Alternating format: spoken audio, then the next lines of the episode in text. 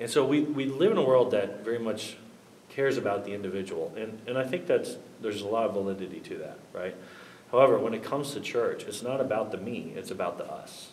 And even if, and I'm going I'm I'm to take this very with a grain of salt, even if you step into the church because you're saying, well, I probably should, okay, God can still use that.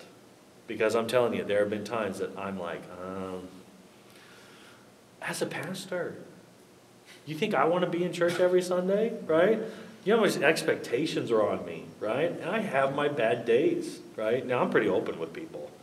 Hey, how you doing, Pastor? Uh, I'm okay. or I'm not good. I'm pretty bummed out about this. Like I'm, I try to be open and honest. Um, but like, but I'm telling you what. How many times? Well, how many times do you want to go to the gym? Welcome back to the Sign of Good Health podcast. Today I'm with Pastor Jeff. He's the pastor for, uh, what is it, United Hope Summit Church? Uh, it's just Hope Summit Christian Hope Church. Yep, Hope Summit Christian Church. It's an independent church in uh, southeast Rochester. So today we're going to talk about like what is the point of church and not calling it pointless, it's just more trying to understand the role of church in the practice of Christianity. So, um, yeah. And I know this is a health podcast too. and Yeah, so so If we can talk about how it can be good for us, you know, Yeah. the, the benefits of doing this and how it can yeah. make a difference. Yeah. Yeah, because there's, um, we actually had a, a health scare recently, my wife and I. So she had a, a CT scan that showed, and she had ovarian cancer when she was in high school, and she was supposed to have her 10 year checkup, and they saw something on her no, uh, ovary, and they were, you know, wanting further testing because Mayo's not somebody to sweep stuff under the rug. Oh, no, that's, So- that's good. So we were scared, uh, but she got an MRI, and then so they found some cysts, but no cancer. Um, but the reason I bring that up is her mom, with their church up in Ada, she called like five people and just had like probably a thousand people praying for us with the testing. So- That's right. So the, the health aspect is there's very much that community and that belonging, and that can just Mm. benefit you a ton. Well, and that's everything we're going to talk about today, based on the questions that we had Right. uh, kind of discussed. Yes, yeah, absolutely. So you want to jump into those? Yeah, um, so from a parenting perspective, you know, I'm just assuming, we'll, we'll, we'll talk about like the loop of your parents dragged you to church and you hated it as a kid. And, um, so what, is there a better system? Like, cause then if you don't bring the kids to church, they don't have that foundation of feeling like church is a thing. So Yeah. what do you do? Yeah. So uh, it sounds like uh, you and I had a similar kind of growing up. You know, grew up in the church. My dad was actually the pastor, um, so I was the PK. That's, you know, that's what we call each other. And uh, Pastor's kid. pastors' kids, yeah, the PKs. And uh, and so yeah, I mean, it was like a part of the job description that your kid should probably be in church if you're in church, right? So it was kind of connected even to it wasn't just because they had faith and they wanted their children to have it. It was even like connected to that job, right? And so it was just a normal part of our family growing up. But I very much was like, you know, they made me like wear a tie sometimes, you know, and like I remember hating that as a kid. Um, and then yeah, just over time, just you know, the the transition, the, that transition from this is my parents' faith that they're trying to like bring me along into versus am I going to accept it for myself? You know, that transition, um, it's, you know, I think it's different for every person, but there's a similarity when it comes to uh, people who grew up in the church. And, and, and I think the way that we, um, so I'll even just take my wife and I as an example. Same thing, she grew up in church, you know, her and I are actually both the oldest uh, children. And so not only that, we, so not only were we pastors' kids, but like we were the oldest ones. And there's just different expectations for like that older kid, you know, and, and so we both grew up in that and, and obviously we both very much care about our children uh, knowing Jesus, you know, that's, that's, that's really at its core. And, uh, but as I, uh, you know, dug into God's word, because again, like the answers, I really do believe are there. It's, it's, uh, it's something that was written out thousands of years ago, but it's still been so relevant across cultural uh, boundaries, across, uh, across the ages, you know. There's just certain principles. There's like these principles that, that God put in His Word that just play out. And if you trust them, like they work. And, and one of the ones that comes to my mind is, uh, you know, uh, in Proverbs, it talks about, you know, you know, show the child the way they should go, and they, they won't easily turn from it. The data backs that up. Um, if you want to see a group of people who are the most passionate about their ministry, and I just, and I mean this, go to a children's ministry conference. Okay, like go to a children's pastors conference or a children's workers conference. Those guys believe that they are the most important ministry in the church. Um, because once again, the data shows it that when um, a child comes to faith early on in life, uh, even if they go away from it in their later years, the chance of them coming back to it are astronomically different. I don't have those numbers written down right now, but it's just incredible. Huh? So the importance of teaching kids is, is, is, very valuable. Um, from a parent's perspective, um, I know, having worked in kids ministry and youth ministry for most of my years in ministry, I've been here six years. This is the only. This is the first time I've led a church. All the other times I was involved in in uh, youth ministry or kids ministry. And um, the, the, the one, number one thing that I would see consistently in the lives of like the people in my church who had the kids that were just following um, was that they lived the gospel. They lived the gospel out in their personal life, not just in their public life. Meaning, what the kids saw their parents doing at church, they saw at home. Right. Okay? The number one thing was that they took, um, in Deuteronomy, there is, um, there's a command that says how to raise your kids in it. They talk about writing it on the doorways of your, writing God's word on the doorways of your houses. As you're walking along the road, talk about it with your children, right? That um, as a parent, um, church is not the major discipler of my kids. I am. Mm-hmm. And the parents who take that role really seriously, who take it on themselves to be like, you know, I can bring my kids to church and they'll learn some great stuff, but it really is up to me to have those one on one conversations where, when they're having trouble with a friend at school, where does Jesus relate to that? When they're struggling with their homework and getting work done, where does Jesus relate to that? And it's not necessarily about shoving, you know, God's word down their throat.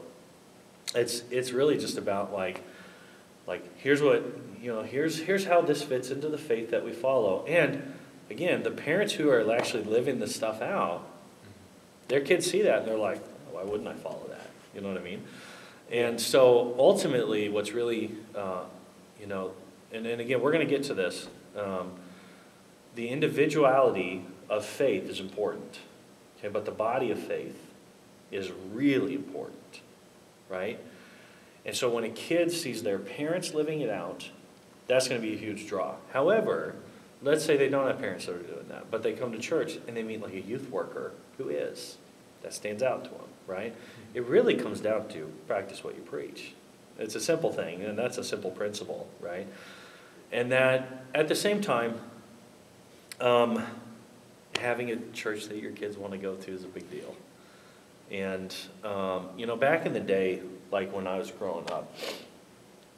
You know, I, I can remember my mom being my Sunday school teacher. I can remember Betty, uh, wonderful, sweet church lady Betty, you know, uh, Roxanne, you know, my friend's mom. You know, I remember these ladies teaching me, and I remember liking them.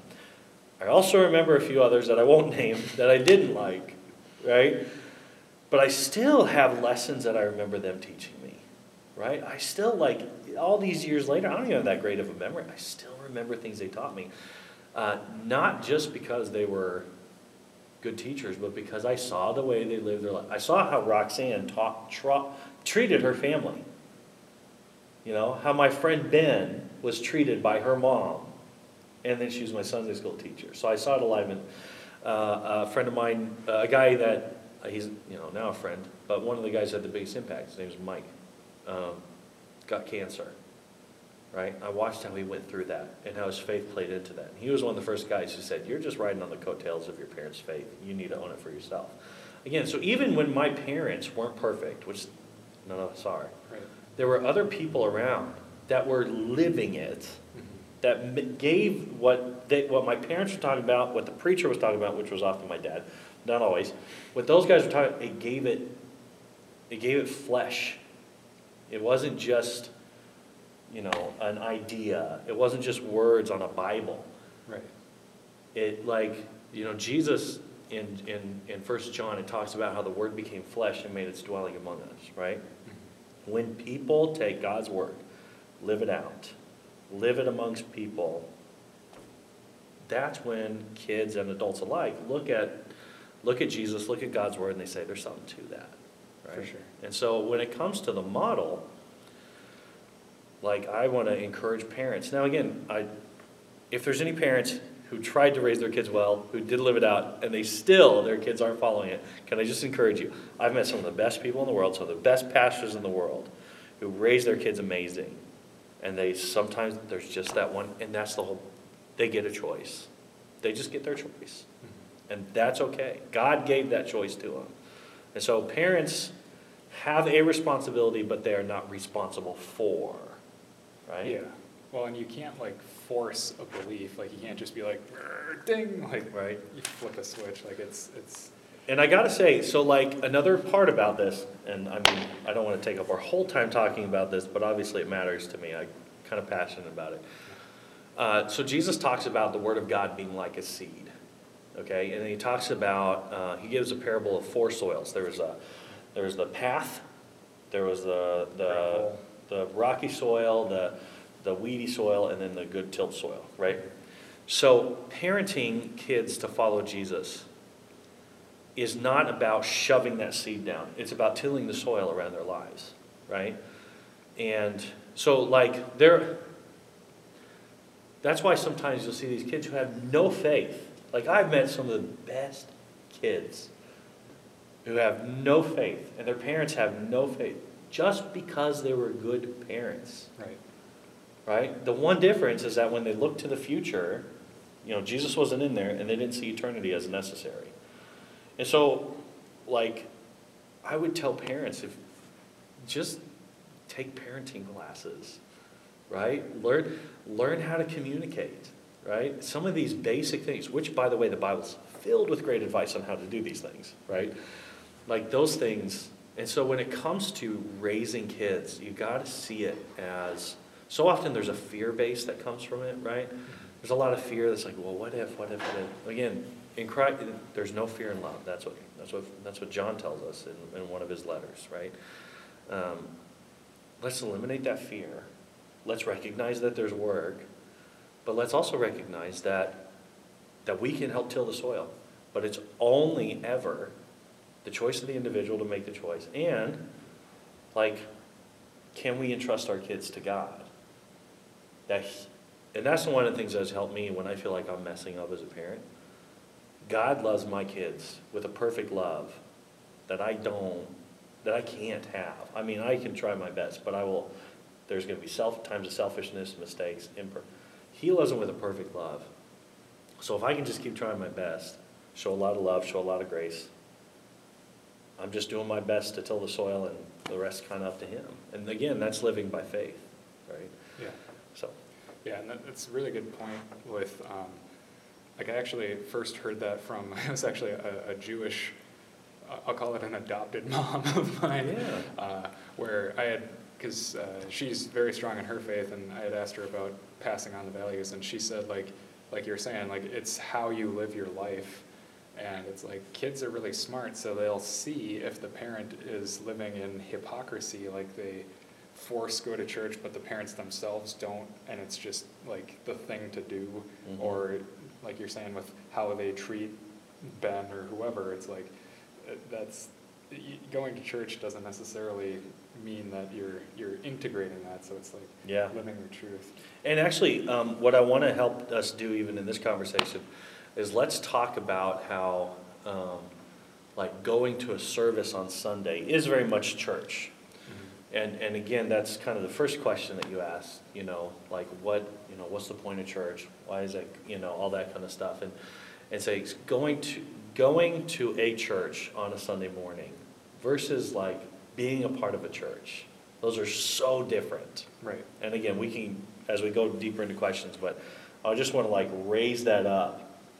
Um, because I think culturally, when we think go to church, we think, of course, of a Sunday service, right?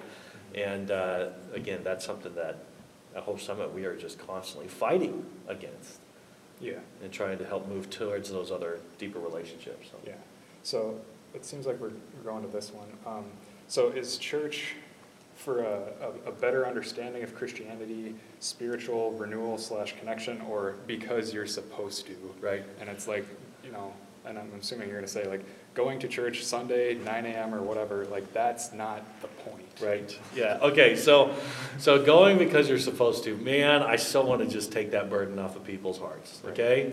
Like, because that is going to be the thing that, uh, yeah, that just kind of embitters. Like, if I feel like I have to be here, right? Like, so this is where, this is where the go- this is why the gospel has to stay center focused, man, in everything that we do. Okay. You and I have lots of things that we should do, right? But like when we live in the shoulds, shouldas, right? Or the couldas, or the would'ves, or whatever's, right? When we live in that, like Jesus came to eliminate that stuff from us, okay? Like Jesus came because we couldn't, because we wouldn't, because we probably should have, but we didn't. Like that's why he came. The whole purpose was, was, was like, like the, the law, the, the Old Testament, the stuff that doesn't define our lives anymore, right? That was given to help us see how far off we are, right? Like, so, like, and Paul talks about that in Romans. How, how the law was given to basically verify sin is the problem, Mhm. but that you and I cannot on our own be free of it. Okay? Jesus came and he he never stepped away from his father. Okay? Like meaning um, he never made that decision that would separate him from God, which I mean that's when we talk about God being holy, that's what holiness means, is is set apart, right? Like God made us for holiness. We sin, which means we step away from that, which means now we're separated from God. God is the giver of life. God's the maker of light and love and all that stuff. We separate from that, we're left in a world of darkness and hate and violence, and the world we live in right now. Okay, Jesus came to bridge that gap, right? Jesus came so that in faith, okay, that our, uh, we have a cross over here. So if I point over here, that's why. Okay, we got a big cross. That the cross is there so that in faith, when we when we trust that God made this sacrificial lamb, which is something that we kind of see Jesus as, right? Um, this this man who who this God who came in in flesh, lived, breathed, stubbed his toe like you and I, had relationships where uh, they, he was embraced, and then uh, rejected, right? Abandoned. You know, he just he lived life so he he knows the temptations, he understands it, right? But he still said no to he still said no, right?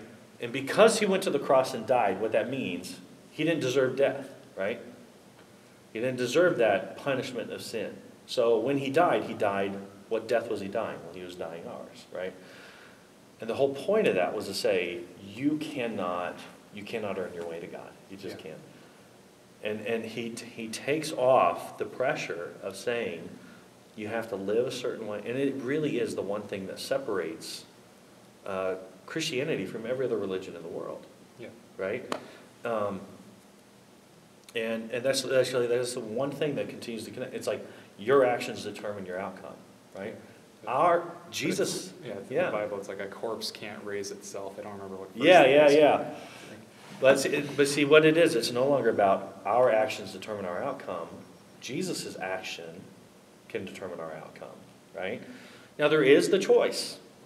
If we have anything, that's, that's it. But it's not the choice that's so much of doing, going to church and earning that. It's the choice of, do I really believe? And this is what I'm constantly challenging myself with, my wife, my children, my church. Do I really believe that God's love is infinite, and that it's deeper than all my sin, that it's greater than all of my failures, that it's that it can cover even my deepest and darkest shames, right? Do I really believe that? Because if I really believe that, right, it changes my outlook on God, myself, and everyone else around me into a place of an outlook of love. And I mean, that's what he came to bring, man. He came to bring love. And so when it comes to church on Sundays, I just, I got I wanted to get, we have to get that piece in there. Jesus is about love and grace, right? Now, he does call us to a higher standard, but again, not because we have to earn our way up there. He calls us to a higher standard for the sake of our lives being better and making an impact on the lives of others in such a way that it brings them to a relationship with him and just a life of love, right? That's why Jesus is just, even people who don't believe that he was God's son love Jesus because he's always talking about taking care of those who are in need, right? Forgiveness. The fruits of the Spirit. The fruits of the Spirit. Like, they love that part of Jesus, right? And again, that's what we want to bring, okay? So, church, what's it about? Is to, every week, gather together for the sake of encouragement. So, when we come, it's very much to encourage faith, to remind people this is the Jesus that we follow. You people come in here having a great week with their heads held high. Some people come in with their heads down, feeling like they really blew it. You know what? At the foot of the cross, it's all level playing field. That means we all, it's just, we come in and we worship because, well, I mean, someone, uh, someone achieves something great, then we give them honor, right? It's just, it, there's just something right about that, right? So we come and we worship simply because he's worthy, simply because the cross is, you know, the cross is enough for us to come together and be like, God, you're awesome, right? Um, so we worship, and then we dig into God's word together, very much for the sake of learning, very much for the sake of understanding deeper. Um, that's why I get paid to do this, right? Because I've spent years and years studying, still studying in school to, to know how to take God's word and be able to encourage people and practically apply it. And, you know, my job as a pastor is to equip people. That's a biblical, like, job description for me is to equip people. So that's what I do when I preach. Uh, but then very much it's for fellowship. It's for that constant connection, right? COVID taught us how important those connections are, of just consistent connections. And uh, you get a little Zoom crazy after a while, right? Yeah. Um, although there is still very much a lot of validity, we have online ministry here that so happy we can provide for people. But um, just that, and even then, like we're just like, getting online saying, okay, who's here? You know, we're excited. You know, we greet people and we're connected through Facebook, and just that constant connection. You know, we were just built for relationships, so that happens uh, consistently. But then a big part, uh, a really important part of church on Sundays that we care about a lot, is that you don't come for yourself, right? Like, uh, I think if you, I think, I think a Christian who loves Jesus, who's, you know, just you know, someone who's kind of real mature in the faith and been around the block, and you know, they can walk into any church and glean something off of any message meant for anyone, because they're ready to receive whatever is given. Right? Not everyone comes in with that. Mm-hmm. Some people come in with uh, expectations, and they want church to look a certain way, and you know, and or or they come in with pain that needs to be addressed before they can receive the message, or they come in with kids and they're like, I really want my kids to learn this stuff, and you know, they, I mean, for the reason for people to come to a church on Sunday, there's just you know, so many different reasons, and so we try to help our people see that that Sunday is not about us. It's not about you.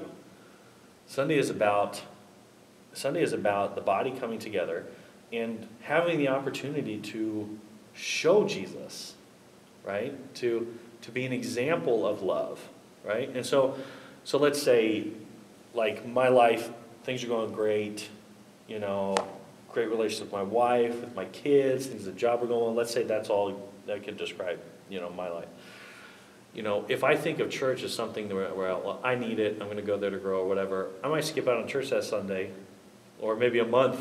Mm-hmm. because I'm like, I'm feeling good. You know, me and God were good. You know, I've even been reading my Bible every so often, right? If that is my attitude towards the church, I'm still missing something. Okay? Because what that means, there are people here and this is what, again, I try to encourage, when you show up on a Sunday, you have, God might have something for you, but God has something for someone. And it might come through you. Mm-hmm. Right? It might you might be the one, not the preacher, not the worship, not any of that stuff.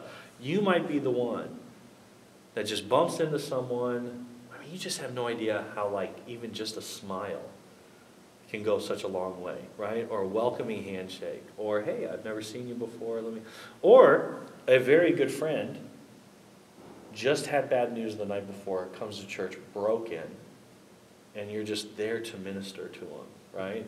And so, um, see, our, our cultures, uh, we, we live in a culture that really worships individuality. Right. That's what makes money. You know, if you can get to the individual, you can get into their pocketbook, right? I mean, that just, unfortunately, I might have a real kind of sad outlook on our world today. Um, but like, you, you gotta admit, like, when you watch the commercials, it's directed at the individual, right? And so we, we live in a world that very much cares about the individual. And, and I think that's, there's a lot of validity to that, right? However, when it comes to church, it's not about the me, it's about the us. You know? And so, why do we show up on Sunday? All those things you said. And even if, and I'm going I'm, I'm to take this very with a grain of salt, even if you step into the church because you're saying, well, I probably should, okay, God can still use that. Because I'm telling you, there have been times that I'm like, um, as a pastor, you think I want to be in church every Sunday, right? You know how much expectations are on me, right? And I have my bad days, right? Now I'm pretty open with people. Hey, how you doing, pastor? Uh, I'm okay. or I'm not good. I'm pretty bummed out about this. Like I'm, I try to be open and honest. Um, but like, but I'm telling you what, how many times? Well, how many times do you want to go to the gym? Yeah, I was just gonna say, like, it sounds like Christianity and faith is kind of the same thing as fitness with like, you need to put the time in even on the days you're not feeling like it, or it's like, like you're saying, like, things are going great, I don't need this, like, Right. it's like, it doesn't matter, like, just, it's that continual process. Yes. And I was talking about this uh, with my, my mother-in-law, who's the, set up the prayer warriors on, uh, for my wife's testing, and, and she was talking about like going to church and even like the, and we can get to this next, like the, the sacraments and the aspects of church, um, in addition to the community connection, like, like that stuff builds that foundation. And, uh, Yeah, yeah. When, okay, so we take communion every Sunday at Hope Summit, right? Because that's like, oh, I forgot what the mathematical term is. The zero, zero, zero, zero. binary stuff. Yeah, well, it's just on a graph, you know, when you Oh, have your the- the longitude. origin. Yeah, yeah, right? Yeah. So like when it comes to I this is how again now this is how I see it. Obviously that stuff wasn't invented when the Bible came out. But like so like our our origin spot, our zero zero zero zero spot, okay? Our origin spot was created by God, for God, relationship with God. He put us on this earth, right? You know, go multiply, you know, and I just want to make you my image. That's how he created us, right? I want to make them in our image. That's what, that's what God said. Speaking of the, the Trinity there, right? So I want to make them in our image, okay? But then we added something to our image that was not of God, which was sin, right? So Jesus, the whole purpose of the, of the cross was to get us back to that zero, zero, zero, zero, zero point of, of having the image of God, the holiness of God, the goodness, the righteousness of God, and, and like, and so that, the cross, that's, that's it for us, right? And I know in my life I'll drift this way or that way or this way. And so communion is this foundational reminder every Sunday you are loved, his body was broken, his blood was spilled, his sacrifice was taken so that your life could be saved through his love, through his grace. It's just this constant reset, constant reset, right? And so that, yeah, I mean, man, I tell you, like, I, I tell my church all the time, stop giving Catholics people such a hard time because, you know, we're a part of a, the Reformation movement, which was to kind of break away from a lot of the liturgy and a lot of the, the extra sacraments and kind of stuff that became such a normal part. And, and so there's a lot of pride in our church of being like, see, we're not tied down by Lent and all this other kind of stuff. And, But, but I'm like, guys, but Lent started to, to help people focus. It's a good thing. Yeah. Participate, please, right? Um, and also to say, like, like I, w- I read this article that was so telling of Mass every day, right? Yeah. Like how they talked about how how it was so vital for their personal health. And if they hadn't been doing going to church every day, and they're like, it just was a way to start my day on the right foot, and it kept me focused on Jesus throughout the day. I remember reading that and just going like, why do we only have church on Sundays for crying out loud? When you look at the early church, it says they met together daily in their homes and in the temple. Hmm. That was the early church, man. And so, if anything, if anyone's getting it right, they're actually closer when it comes to that kind of practice, right? And so I remember, so when it comes like what your what your mother-in-law said, she's like these foundational things. They just keep us focused on the right stuff. If I work out, I mean, you can tell I'm big boy, right? When I work out and I go home and eat, I am less likely to put junk in my body because I just made myself hurt to get better. Why would I do that and then go home and be stupid, Yeah. right, with the food stuff? And so these practices, there's a lot of validity to everything that's good is hard. Getting a degree, working out, okay, becoming something, uh, climbing the, you know, whatever corporate ladder you're wanting to climb, all that stuff takes like grit. And so sometimes, well, I'm going to church because I should. That's why I'm saying I take it with a grain of salt. Yeah. But yeah, like yeah, let's do that, man. Because you're gonna. I'm telling you, I don't know how many times I've had people tell me, "Oh, I wasn't gonna come to church today, but I'm really glad I did. Yeah. That really spoke to me, or that was, well, and and Yeah, those are always the days where you, you, that particular day, the sermon speaks to you, or the song, or whatever. or that's the day Yeah. when I'm going to the gym that I needed time to stop. Because I mean, think of all the chemical stuff that's going on. Like you're you're mentally healthier when you're working out, right? I mean, there's been enough to, stuff to show that, right? The day that I really don't want to go to the gym, I go home You, After I'm like- record or whatever. Yeah, and I'm like, I'm really glad I did that. You know, I feel better because I did that. You know, and so spirituality is the exact same way. Yeah. So let's talk about like, um, we were talking about like the individual and, um, kind of think I already know the answer where you're going with this, but, uh, people talk about like not having an experiential relationship with religion. And so like, for example, when I was going through, I went to a private school, um, and it seemed like the other kids got it with something with the Christianity stuff, and it, and despite going through school and having, I'll say, a decent understanding about Christianity and the Bible, um, I, I wasn't on that same level as them. So, uh, but then I'm thinking about like, you know, you shouldn't be going into church expecting the holy beam to shine down on you and everything's magical and perfect Right. either. So, So, yeah, I remember when I read that question, the first thing that came into my mind, when, when Jesus was asked, what's the greatest commandment? He kicked that question back at the guy, and the guy, he said, well, what do you say? He said, well, love the Lord your God with all your heart, with all your mind, with all your soul, with all your strength, right? Um, and he said, yeah, you've spoken well. The second's like it.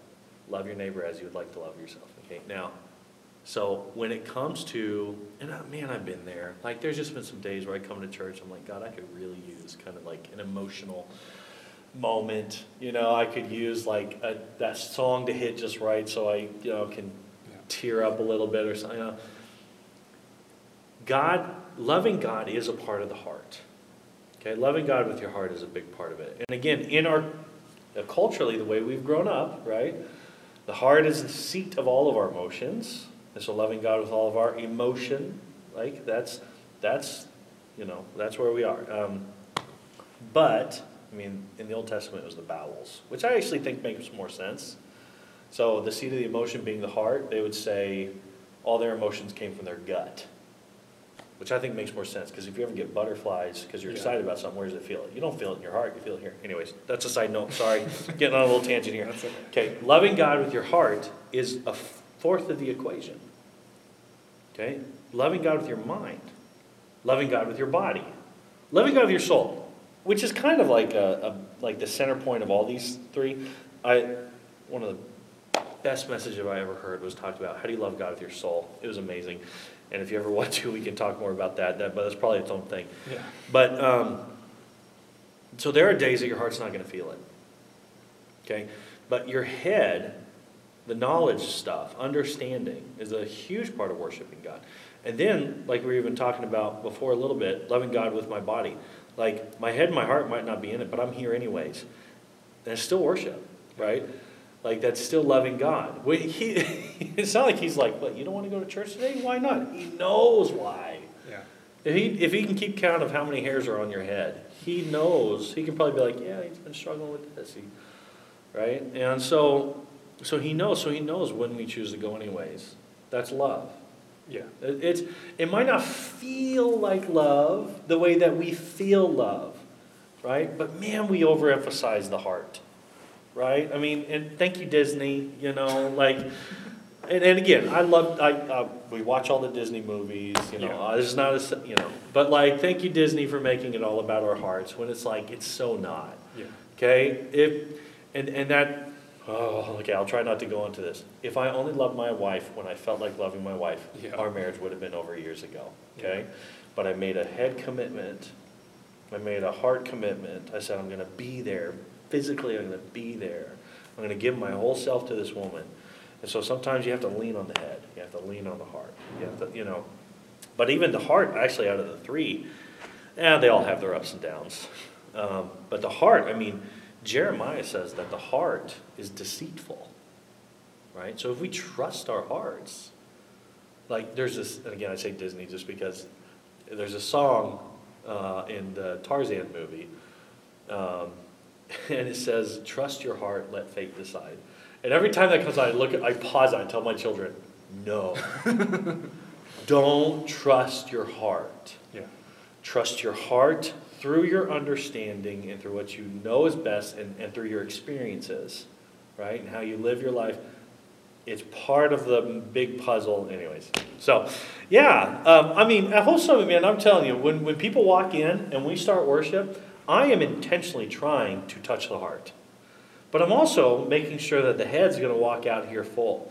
And we're also providing opportunity to take next steps, right? So at Hope Summit, when, when I prepare a sermon, when we prepare music, when we, you know, because man, mu- music can so manipulate that stuff. And there's a lot of churches out there that are huge because they, those guys know how to create a program that is going to sweep you up. And again, I don't think there's anything wrong with that, as long as they're getting healthy in the other ways as well, you know? Yeah. You know, the, the feely churches, it, it's good, and, uh, but you gotta be, you gotta be careful. And I would even say at Hope Summit, um, you know, I, I think, um, I probably lean on the, on the head side a little bit harder, you know, so, um, so I'm thankful for a good team that helps keep the heart in some of these things. Um, I do really love to learn and study, you know, and, and, uh, man, that's just the best part of my job. I just, I get paid to sit down with God's word and commentaries and learn Right. and then present some stuff, right? And so on Sundays, I think, um, if we lean anyway, it's probably more towards the knowledge, but that's because I got thirty minutes. You know, I got thirty minutes, but there will be other times where we just kind of, I'm gonna preach real short and we're just gonna add extra worship because we really want people to, to try to kind of feel it a little bit, you know, and so, when, on our end, we're trying to touch all three. Uh, and the fourth one, of course, soul, again, like I said, that's a whole nother conversation, but, um, just, so I think that, that Yeah. kind of hits, uh, what we've been talking about. Um, so, yeah, let's talk about like, so why, and I'm, I'm speaking for myself, but I'm assuming I'm not the only one who feels this way, like, why do I dread the, the prospect of going to church if I care about Christianity? And I'm assuming it's a little, there's a little more to it than just social anxiety. Sure, you know, okay, so, so social anxiety, which by the way, I mean, you and I met at uh, a bowling night. Right. Yeah, you know, if you have social anxiety, you're doing great, okay? Because you were super friendly and easy to talk to and all that stuff, so I don't Yeah. know. Well, and just a side note with that, like, I, other stuff I've touched on in other videos, like, I, I also made a documentary about autism. Oh, sure. So that's kind of a whole other realm that I'm because I was diagnosed in like fourth grade with pervasive development disorder, not otherwise specified, which is like a other category. Sure. But Interesting. Oh, yeah, Yeah. I was, I was diagnosed uh, as bipolar. After they tried, I mean, when I was a kid, Ritalin first came out, my teacher signed a petition. I gave it to my parents and said, he needs to be put on Ritalin. Isn't that crazy? So they took me to a doctor, and the doctor's like, well, I mean, if they think so, then yeah. okay, It didn't last long. sure. It didn't last long. Thankfully, uh, we got a second opinion, and the guy's like, yeah, he's got it, but he's just gonna have to learn to control it. Thanks, doc. But Right. anyways, yeah, so I was like, so, so yes, you are right, there's definitely deeper stuff, okay? And um, if I were to just base it even on my own personal experience, meeting with other people, um, everything that I've seen, especially with kids growing up in it, um, there's probably a couple of, um, there's probably a couple of uh, negative instances where association with church and an individual or a, uh, a certain crisis or a, some sort of trauma or, um, or just um, people being just stupid, right? I mean, like, so there's prob, I think, man, if you've been in the church, it's just inevitable. People are people. I tell people I could, I could, I could do the perfect, I could have the perfect church in the, uh, in the um, very most shallow way. Just, I don't, I just can't let people in. You know, there'd be no people. Yeah. Um, But anyways, um, so that'd be my guess. I would also throw out there um, another part of this. Now, I don't get, I- I'm not, I'm not one of those pastors that gets uh, really into, uh, hardcore into like spiritual warfare stuff, okay? But um, I, we have an enemy who's, who, who, his, his two biggest things is that he deceives, he distorts, right? That's what he does. He, he can't create anything, but he can take good things and twist them. Okay?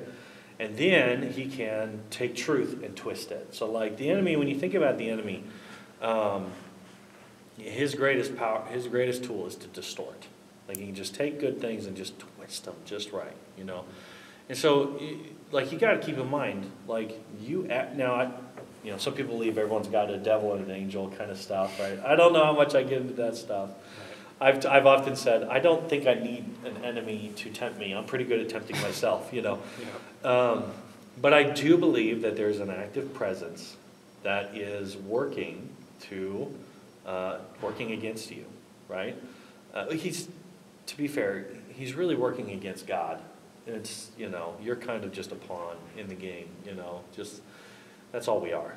Um, Right. but, so I really do believe there is something to the fact that, um, in those moments, I just, I don't think that it's a mistake that there seems to always be something sweeter on the other side, you know? And, I mean, let's, let's be real, like, you got a Sunday off, right? It's time to sleep in, it's time to get chores done, it's time to, and we're gonna dedicate it to church, and now you're sitting across from a pastor who wants to get you busy.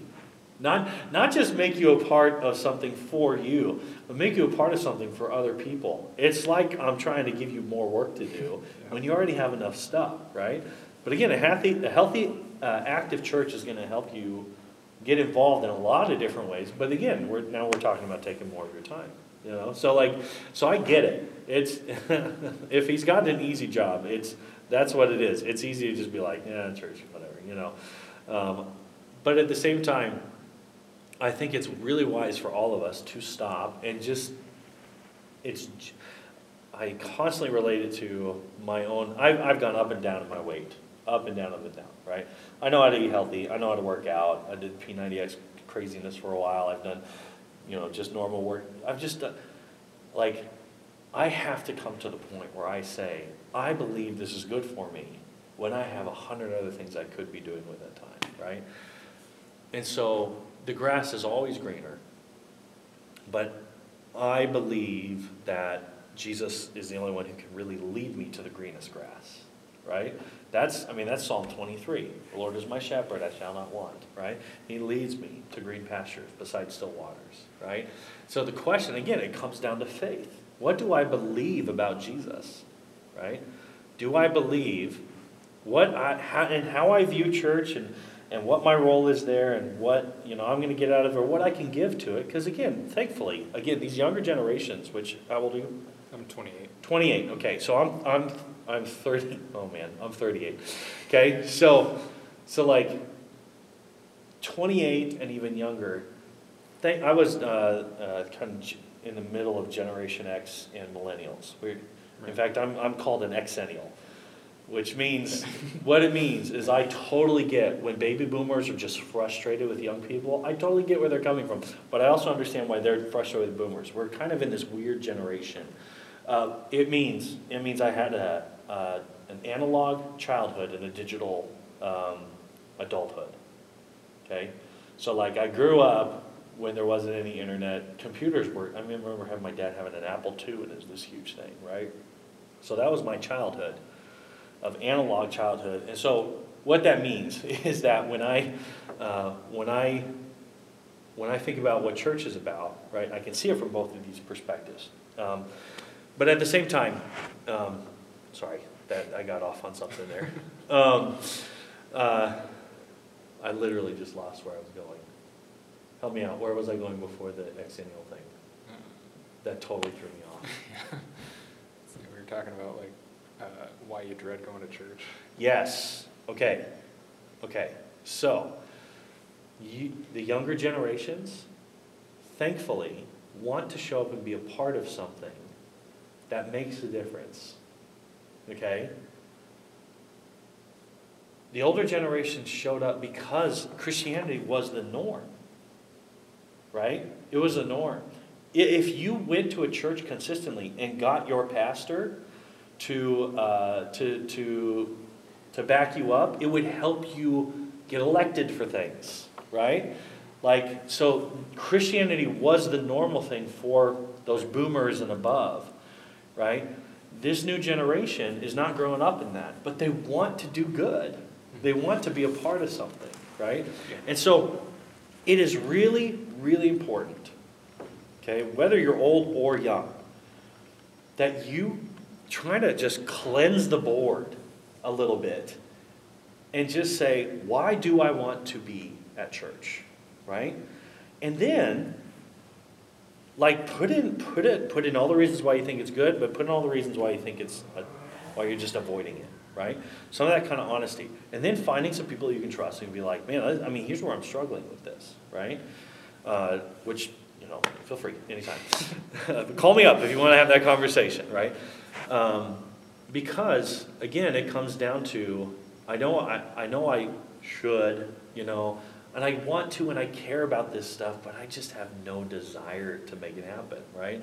I'm telling you, that just described the last time when I was, I was, I was creeping up on three hundred and seventy-five pounds, right?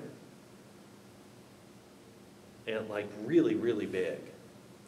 I knew it was good for me. I, I did care, I want my, I don't want my kids to, to fall into that kind of stuff. And my son is already showing he's gonna have a body just like mine, which means he's gonna have to fight it, mm-hmm. right?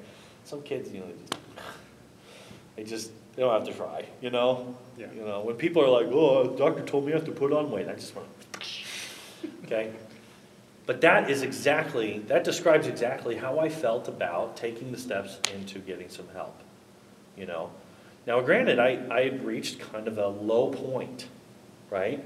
And boy, oh boy, I would love as a church leader, I care about preventative, right? I care about, I'm happy to have anyone come in, if they've reached their rock bottom and they're like, I don't know where else to go to church, welcome to Hope Summit. We want to have you here, right? But I very much care about preventative, keeping them from that place Right. right? And so like um, that, so writing out these things, why I want to go, why I don't want to go, right?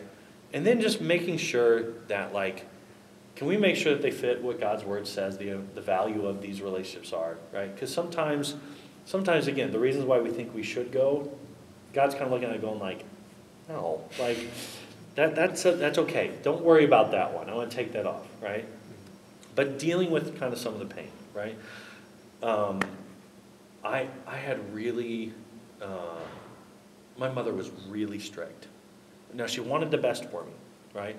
She was really strict, and it was always about, like, if, if, if I, if I reached her, what she wanted for me, if I, if I got over the bar, that's as it should be. And so it seems like the only time I got feedback was when I was doing stuff wrong, okay?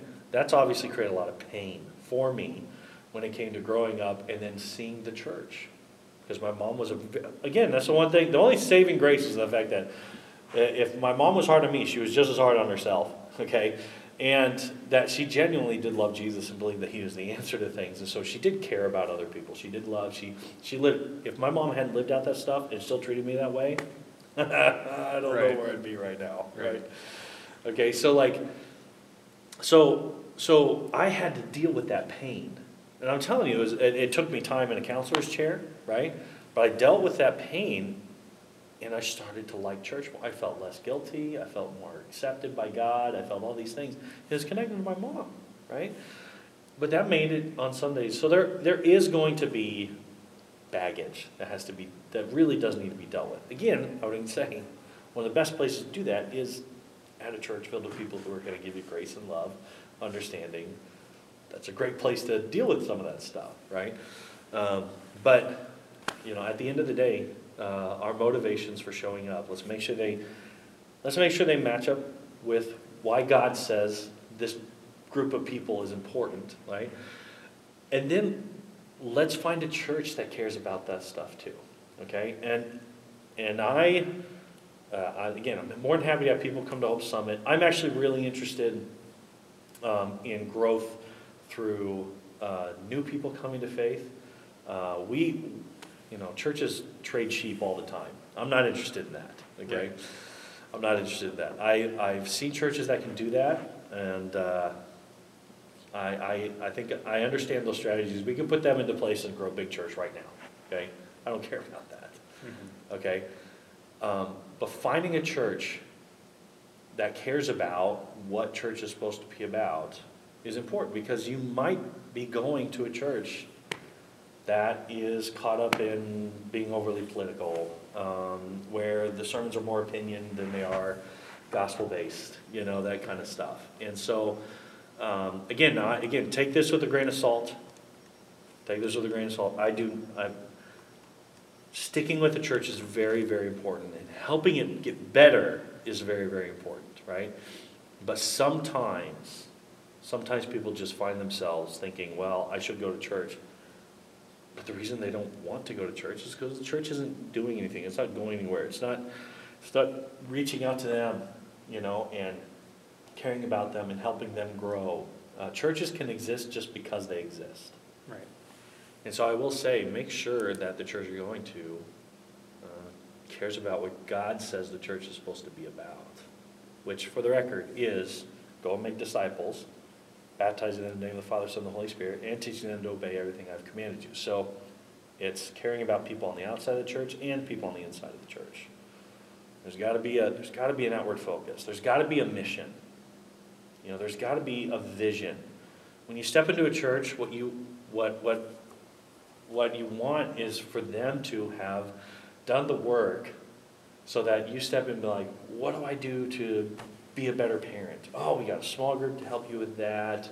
And uh, here's a bunch of resources, you know, or or ah, I just don't I just know I need to get closer to Jesus. Cool, here's like three next steps so we can help you take. Yeah. You know, like they they've thought of a of, a, of an approach. Again, nothing's ever systematic about people growing in faith.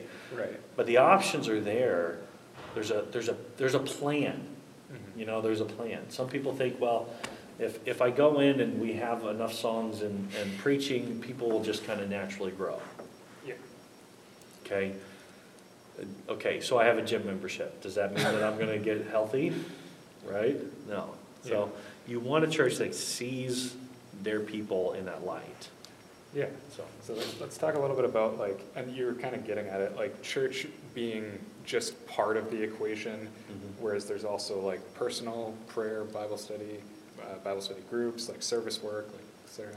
So here I'm going to shamelessly promote what we do at Hope Summit Sure. because it answers that question. Yeah. Because at Hope Summit, okay, well, our, our logo, I put it on the living to love and glorify Jesus, right? Like that's our purpose. When you walk in, anyone walks in, our goal is to help you become a person of love in such a way that people look at you and they can see Jesus in you, right?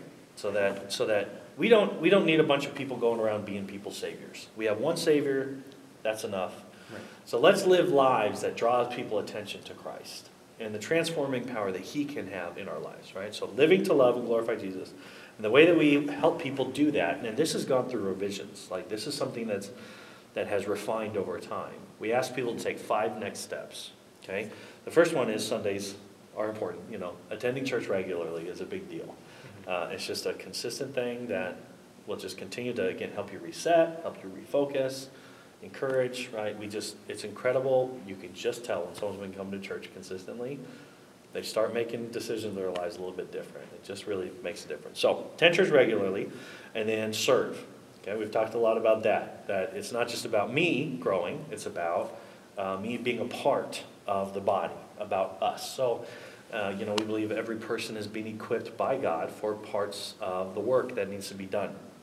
And uh, again, very that's that's that's found in 1 Corinthians uh, 13, 13, I think, or 12, 12. It's one of those two. And it talks about how the the the body is made up of many parts. And just as our bodies have fingers and toes and those, you know, so so it is with Christ. And so so God has equipped each of us uh, to play our part. So when people are missing from the church, it's like body part's missing, right? And so, so that's so serving is a big part. Uh, we we encourage people to join to go deeper into relationship through small groups. Now we define small groups. Uh, it's a little bit more broad. Our, our, the goal is that on Sundays you have church, and at some point throughout the week you're connecting with other believers and developing a little bit deeper relationship with them. A lot of great things come from that. We do want you in God's Word, but we want you to like play board games and you know take vacations you know together and go hang out up in the cities and whatever you know like like we encourage the fun stuff of relational side of things as much as the Bible study, but it, we just know that in those relationships, um, that deeper relationship is really what connects people. So. So serve, share, uh, join a group, uh, and then we do focus on study and pray, uh, study and prayer. And so uh, reading our Bibles consistently, digging into them consistently. Um, every Sunday at Hope Summit, uh, we have um, a reading plan that you can have for that next week. That will, so you can just read your Bible, right? And we use an app that is very, uh, it's very easy it's the thing that everyone uses is called the YouVersion app. And so we find a reading plan on there. It, all, it correlates with the sermon, with what we're talking about that Sunday. So it helps people have something to educate themselves with a little bit, do some self feeding, right? We also have a thing called Right Now Media, which is basically Netflix for Christians. It's just filled with a lot of great teaching, small group material, all kinds of great stuff. Stuff for kids, you know. And uh, the guy who made uh, Veggie Tales back in the day, Phil Vischer, he's got some stuff on there. It's amazing for kids. So good. Um, but anyway, so you'll always have something to watch on Right Now Media as well, right? So, so what we do is, and we offer these links so that you just, you just, we have a little blue card. You put, you say, yeah, I want that reading plan and that thing, and we'll email them to you.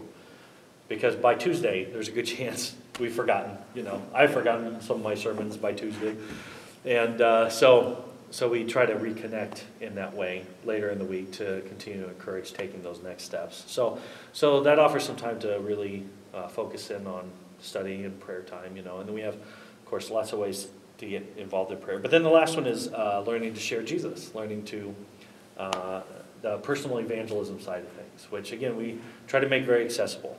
Sharing your faith can be very uh, scary sometimes. There's a there's a, so anyway, so when you think about what it means to be a follower of Christ, you know, what it means to, uh, you know, what do we, how do I pursue Christ?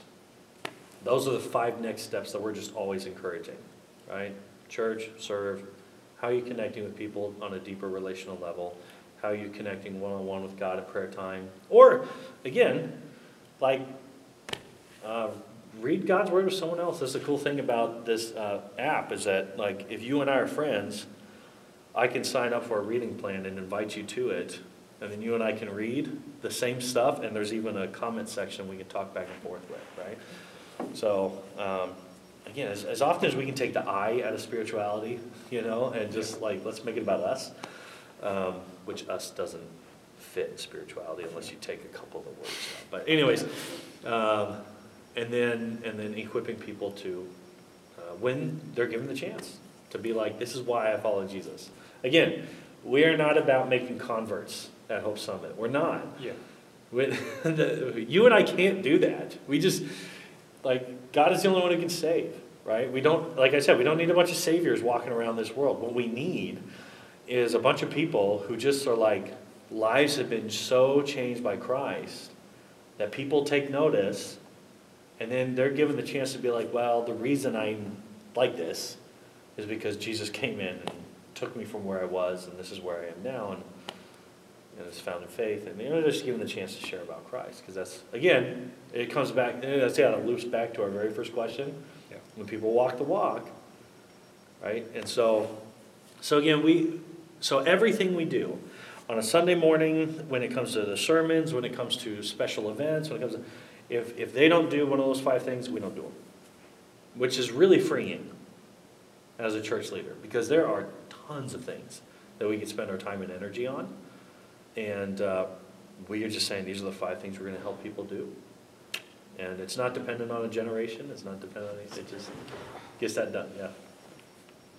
Yeah, so let's talk a little bit about, uh, so people that kind of treat God like a genie or go to church on like Christmas, Easter only. Sure. Uh, okay, tell you what, I, we call them creasters. Right, I heard CEO when I was in school. Yeah, CEO, yeah. Yeah, creasters. Tell you what, what I, um, what I try, we are very intentional on Easter and Christmas to, uh, so, um, this is an interesting fact that I learned. Um, a book was recently put out called You Lost Me. And, um, it was, it's just, just talking about people and their relationship to God and where they are and what their interest in coming back. And there's a lot of interest in coming back, for the record. A lot of people are interested in coming back to church. Yeah, well, and my, the mother-in-law said like, she's a, a addictions counselor, but she has that psychology background, so she was talking about like, uh, walking away is kind of just a natural part of the development, like Mhm. somewhere in those teenage years. I mean, you got the running joke of like, uh, you know, when you convert or confirm your, your youth, then you never see them again. Yeah, yeah, yeah, and, and you know how many of those guys we see coming in our church? It happens all the time, man, Mhm. happens all the time. Um, and, and so like, the, the thing that I try to do, and now I will say this is, this is a result of, uh, fifteen years. Yeah, that's where I'm at, fifteen years of church, full-time church experience. When I was young, oh, forgive my young years, God. Um, you know, I kind of like, oh, you know, they they don't really care. Why are they even, why are they even showing up? Kind of stuff. Thankfully, over time, it was like, you know what? They're giving us a chance. They're giving us a chance. It was really interesting. This book. Sorry, I got off that. This book of you lost me, um, or you found me. That's what it is. You found me. I think there's a different book called You Lost Me. Um, they do a lot of the statistics, and um, the de-churched are more uh, more likely to come to an Easter. The unchurched, meaning no real background, are more likely to come to Christmas. That interesting? Um, but the whole point is that they've given us a chance, you know, and so we're very intentional.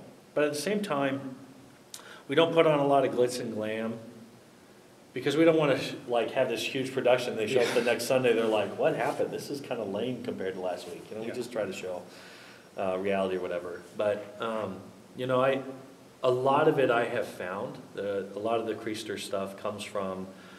Uh, yeah, there's probably some residual guilt that I'm not going consistently, you know, and and again, that let's then let's stop and really. That's the problem is we don't stop and think.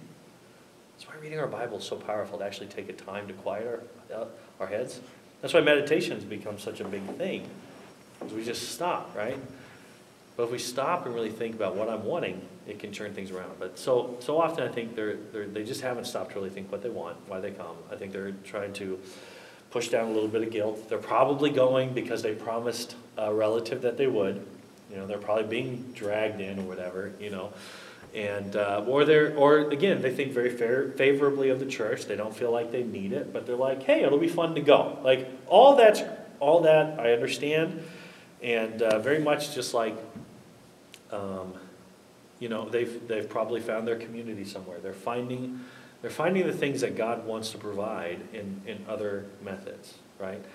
Um, and we're happy to have them. And we want them to come back. We want to help them bridge gaps. Uh, we want to help them probably heal from some bad experiences that they found in the church.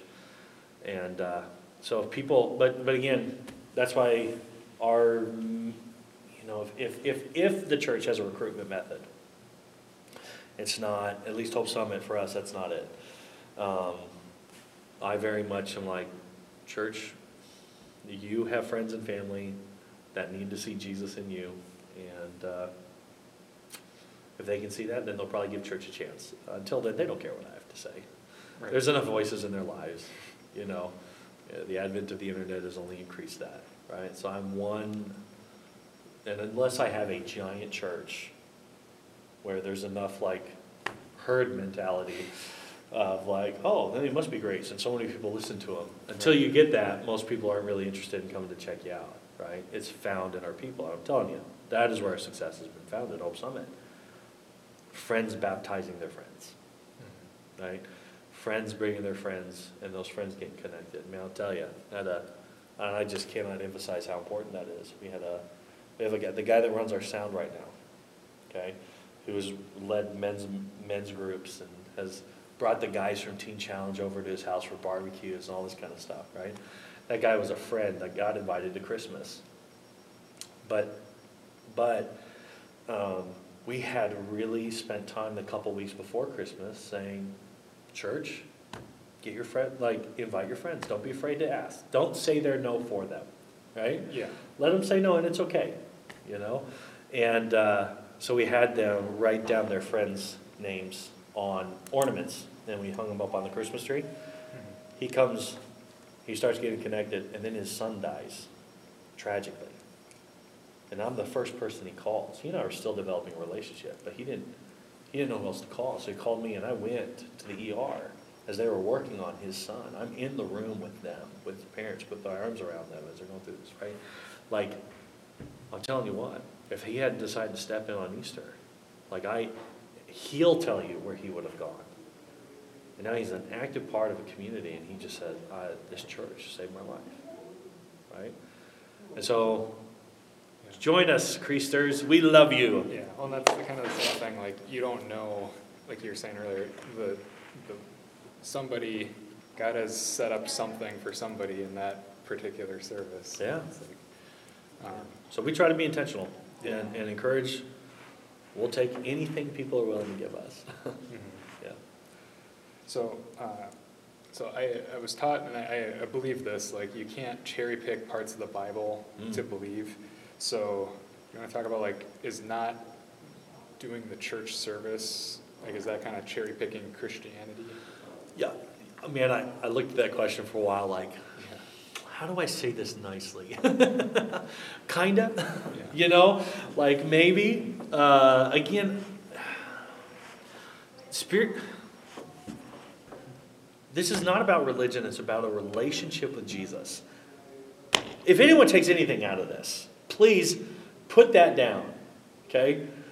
Like the moment that we see uh, this place, this church that we're in right now, the moment they see it as a part of their religion, it means that they can, uh, they can silo it in their life. That means they can put that as a different part of their house, and they can go visit their religion when they want to, and then they can step away from it when they don't want to. That I've just seen that happen so many times. Well, it's my religion. Okay, no, no, okay, hang on. But a relationship means the connectivity to all that stuff, right? That's why so often we see it almost as a marriage. Uh, that's why marriage is such a powerful thing of this this oneness of two people becoming one. Like that's what God offers us in Christ, this oneness that comes with Him, right? And so we want to see this God coming into our life as a as like the relationship, as like the most important relationship where He is connected to every single aspect of our lives, when it's really easy to make religion about, I do this, I do this, I do this, and then I'm good. Yeah. So I can go into my house, in- in that part of my house, and I can work on these things and then walk out and I'm fine because that part of the house is taken care of. When we see a relationship, we see someone walking alongside of us through it. And what that does is it brings a lot of grace. I mean, it could mean be, it could be fearful for some people to be like, whoa, Jesus getting involved in every aspect of my life, then that means he's seeing me do a lot of dumb stuff. Well, yeah, he is, but at the same time, if your faith is, do you really believe that Jesus loves you with an unconditional love? Do you really believe that it's in faith that you can be saved? Do you, really, do you really believe that he's going to hold on to you and that his love is deeper than any of your darkest sin, greater than any of your greatest shame? If you really believe that, right, then what happens? And I've seen this happen. People like, so I, I'm gonna, okay, I'm gonna go to the bar, but I'm not gonna feel guilty about it. I'm like, go, okay, go, but just try to keep them next to you and see what it's like, right? Right? And then over time, as they learn to really trust this Jesus who loves them, which often is shown as an example through the other Christians in their lives, right? They start to see, I don't need to get drunk at the bar. I don't need that. I'm okay, you know? And that's how Jesus starts changing us from the inside out. Okay? And again, I, I, there's a whole other aspect of this when it comes to the power of the Holy Spirit in our lives that we are given this opportunity to like have God residing in us, with us, and that He gives us control over things. Right? That's just that's what happened. That's why in the that's why in AA they're always talking about who's your higher power, right? For most people, that is God. Right? And they are saying like, I can't beat this, but you can through me, right? I'll tell you, I, I love the AA program. I really do. It actually came from a church. Did you know that? Started in the church. Anyways. The, the mother-in-law, like I said, addictions counselor, plus Yeah. my own learning and I'm telling you, I love it. I love it. Yeah, I was, I, I did, I had a strong addiction to pornography early on in life, but anyways. So, um, so when it comes to cherry picking, like what I like and what I don't like, I just, I want, I, I want this to be seen, um, not as a list of things to go after, right? It's, it's more of like, what does it mean? How can I get to know you better, right? And and so picking stuff out of the Bible that I like, oh, that is that's everywhere. And I have to be careful. We all have to be careful. The Bible's big and complicated. You know, the moment that it's just like, yeah, they spoke a different language, they had a completely different culture. So trying to understand, you know, all this stuff, like, so so it's going to be natural that there's something grabbed and misinterpreted. Like my favorite one, God's never going to let you go through anything that you can't handle. That is so much bull. yeah, Okay? yeah, No, no, no, no. If we believe James chapter 1, God's intentionally going to let us go into things that are too heavy for us so that he can test us, so that we can so that he can refine us, right? Woo! So, yeah, so cherry picking that's always a dangerous thing and that's a whole other con- yeah. conversation.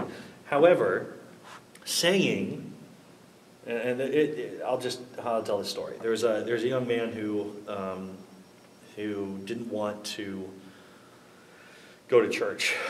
Um, he grew up in the church, and his mom wanted him to go to church. And he didn't want to go to church, so she did what has happened to me many times. Let's call the pastor over, see if he can convince him, right?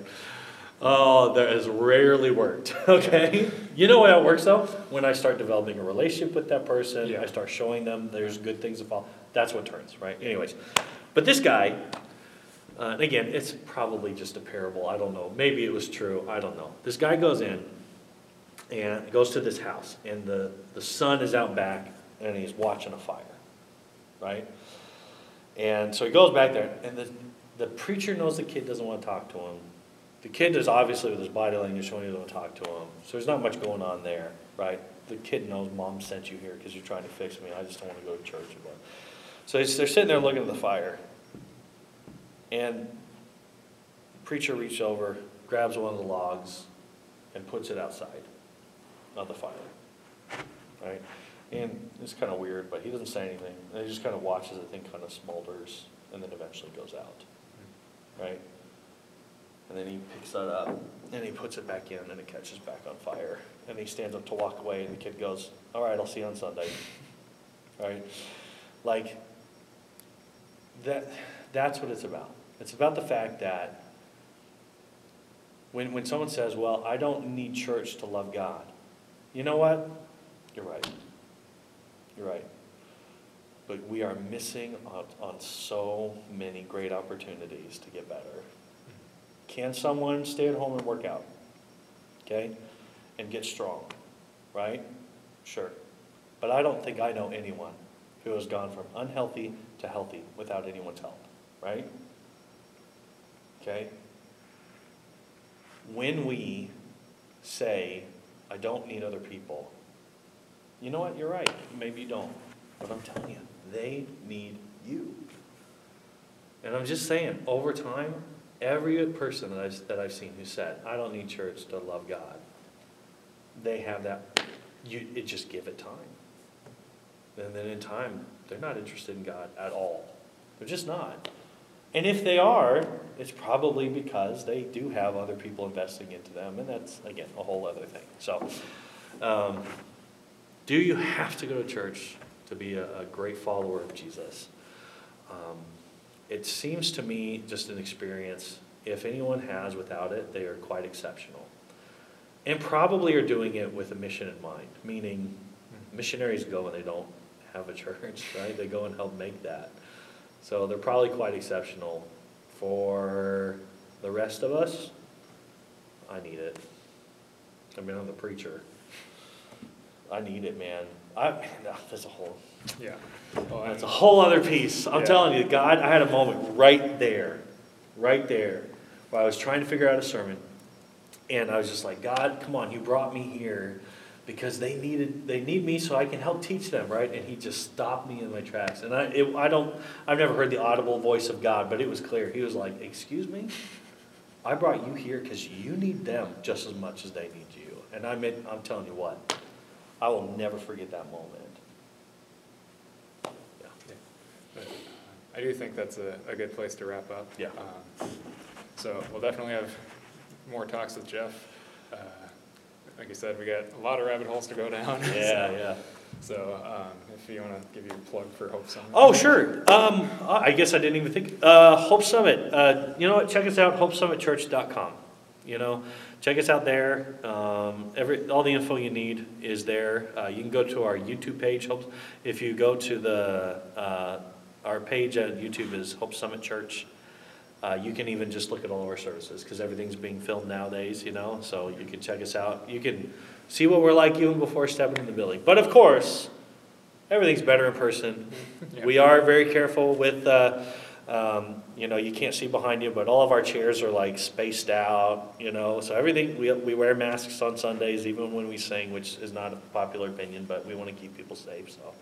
Um, would love to have you, uh, nine thirty, oh, uh, sorry, nine or ten thirty. Uh, we have two services every Sunday, so, Yeah, So, so thanks for being on the show. yeah, thank you, man, appreciate it.